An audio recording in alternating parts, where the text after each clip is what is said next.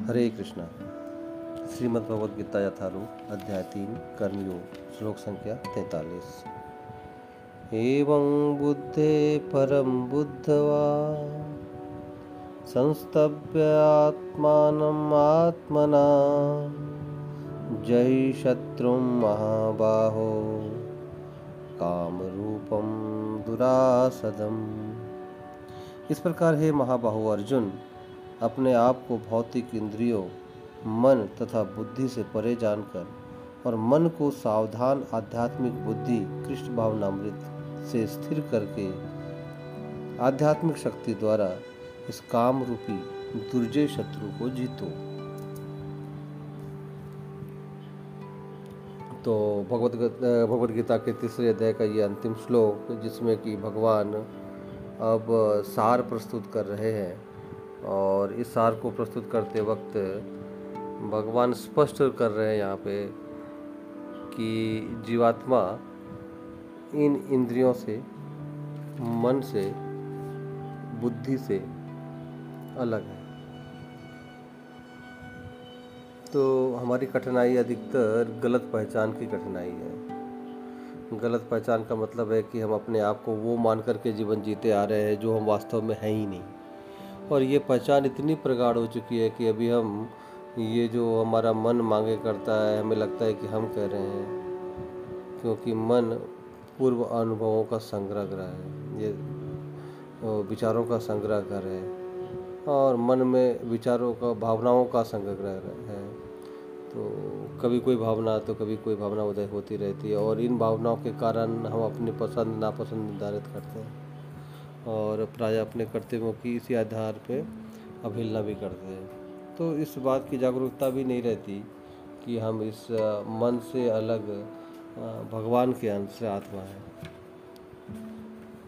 तो ये जागरूकता, इसे आत्मज्ञान आत्म साक्षात्कार कहा जाता है। इसीलिए दूसरा अध्याय का आधार था आत्म साक्षात्कार और आत्मज्ञान। कि आत्म आत्म, हम स्वयं इस मन बुद्धि, अहंकार और इस पंच महाभूत के शरीर से परे हैं।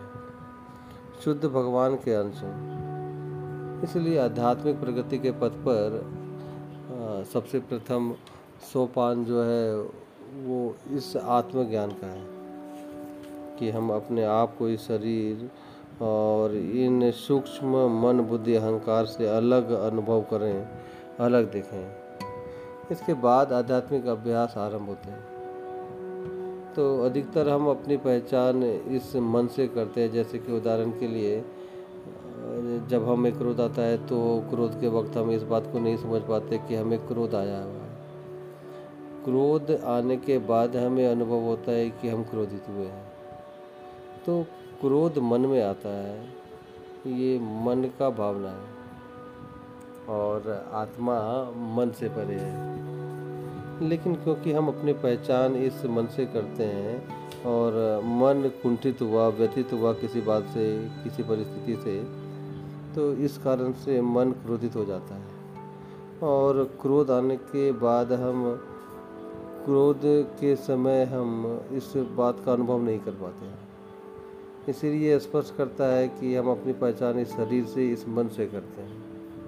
इसलिए भगवान यहाँ पर स्पष्ट कर रहे हैं कि हम अपने आप को इनसे परे जान करके, अब मन को कृष्ण भावनावृत्ति में स्थिर करके आध्यात्मिक शक्ति द्वारा इस काम रूपी दूजे शत्रु को जीत सकते हैं। तो ये काम की भावना तो जो है इस मन में ही है तो मन अशुद्ध अवस्था में इस काम की भावना को रखता है। तो काम रूपी दुर्जय शत्रु उसको कैसे जीता जा सकता है? इस मन को सावधान आध्यात्मिक बुद्धि में स्थिर करके। यानी कि अवेयरनेस इस बात की होनी चाहिए कि हम इस मन से अलग हैं, सावधान आध्यात्मिक बुद्धि।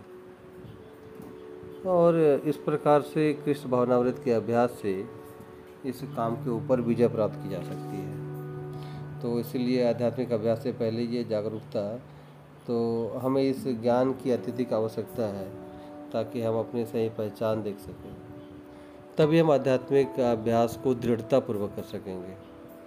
तो इस अध्याय का अंत भगवान इस सुंदर वाक्यों के साथ कर रहे हैं। हरे कृष्ण।